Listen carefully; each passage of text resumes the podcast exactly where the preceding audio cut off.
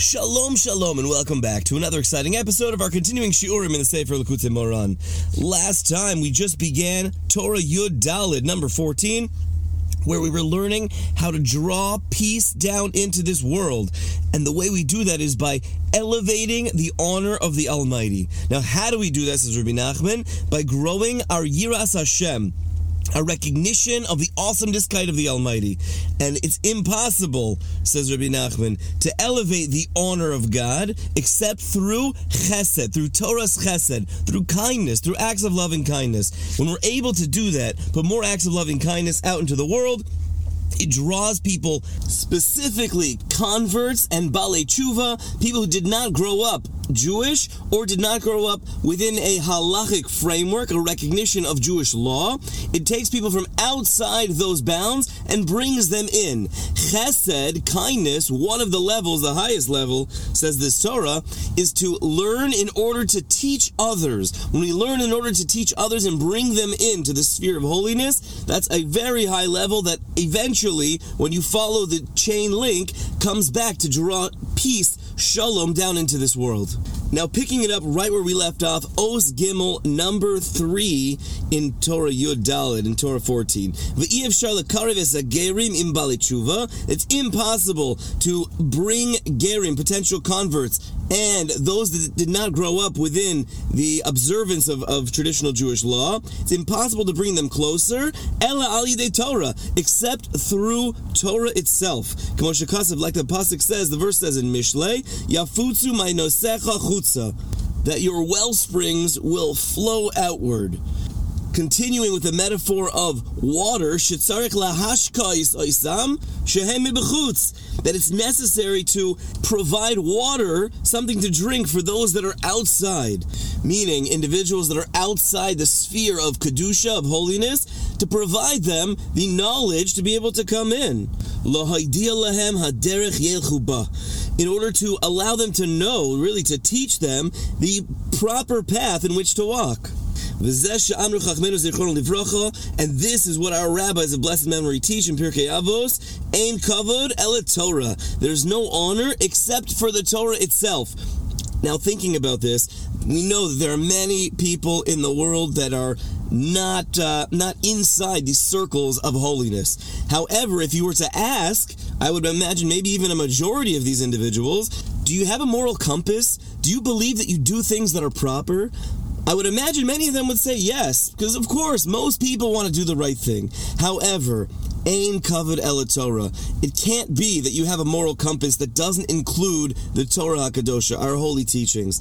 People come up with all kinds of justifications for things. We learn something from Hollywood, and that tells us I should believe or act in a certain way. I see an ad or a billboard that says, if I do such and such, then I will be a better person. We know so much of this to be false.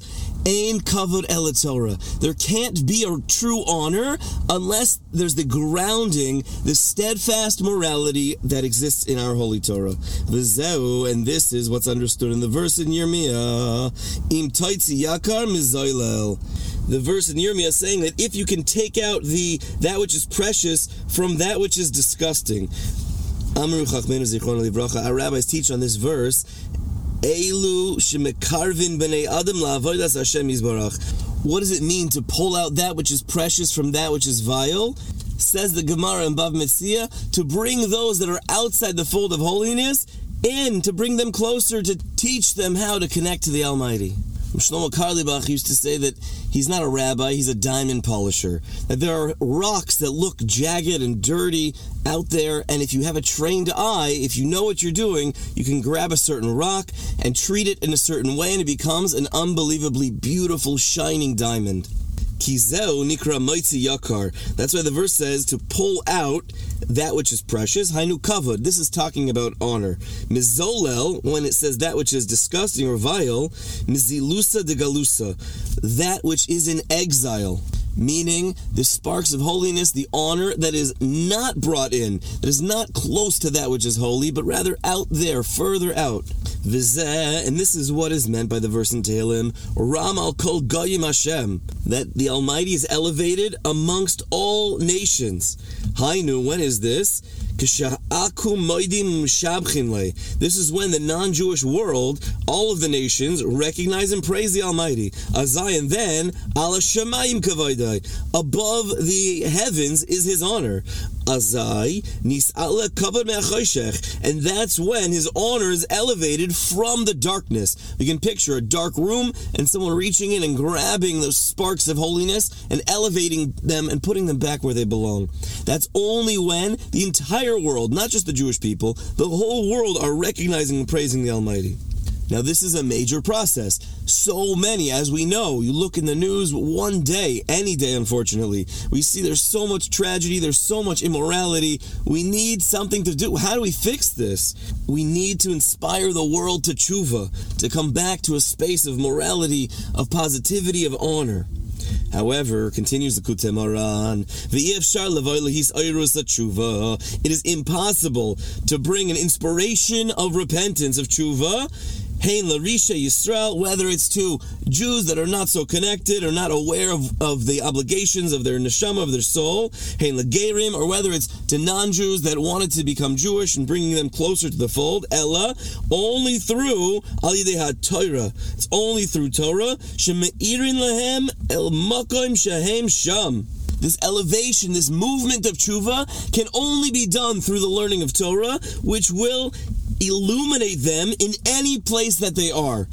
Now, I'm not sure the exact mashalim, the exact metaphor that Rabbi Nachman would use to explain this further, or the, the generation after him. But today, we can picture like a, a remote control LED light where it's pitch black and there's one small light somewhere and it's not on yet. And it's up to whomever is attempting to take these, these words and make them real, to grab the remote control and to hit on, to hit go, to hit the, the button that says draw close, light up. And then we grab another remote and turn that one on, and another remote and turn that one on. And very soon, our pitch black room is starting to glow. It's starting to get brighter and brighter and brighter. And someone else says, Wait, how come that guy is illuminated. I want to be illuminated too. This whole process of inspiration all starts with Torah. And as we learned earlier, it's not just learning Torah, but learning Torah in order to teach others, to be Me'irim Esa Olam. If we want to light up the world, we have to learn Torah and teach it to others. Kamosha Kasav, this is illustrated in the following verse, This idea that the well springs will spread out. Chutza daika. This word chutza of being outside. Ki because the Torah, hem shishim ribo osios. It has 600,000 letters. Keneged shishim ribo neshamos. And each letter corresponds to one of these 600,000 root souls. V'yesh l'chol neshamo shorish lamaila b'machshava dekusha brichu ki now, part of this process works because every single soul has a root that is on high, that's part of the ultimate thought process of the Almighty. And that we see in the verse, the Jewish people originated within thought, the thought process of God. The Midrash teaches that the whole world was created Bishvil Yisrael for the sake of the Jewish nation. Additionally, there's a Midrash that says the whole world was created Bishvil HaTorah for the Torah itself. So Rabbi Nachman brings these together to say that when we bring Torah to the Jewish people, we're fulfilling the ultimate purpose of creation. With this in mind, wishing everyone the strength to be able to learn Torah and the reminder to teach it to others as well. We'll pick it up right where we left off next time. For now, wishing everyone a beautiful day.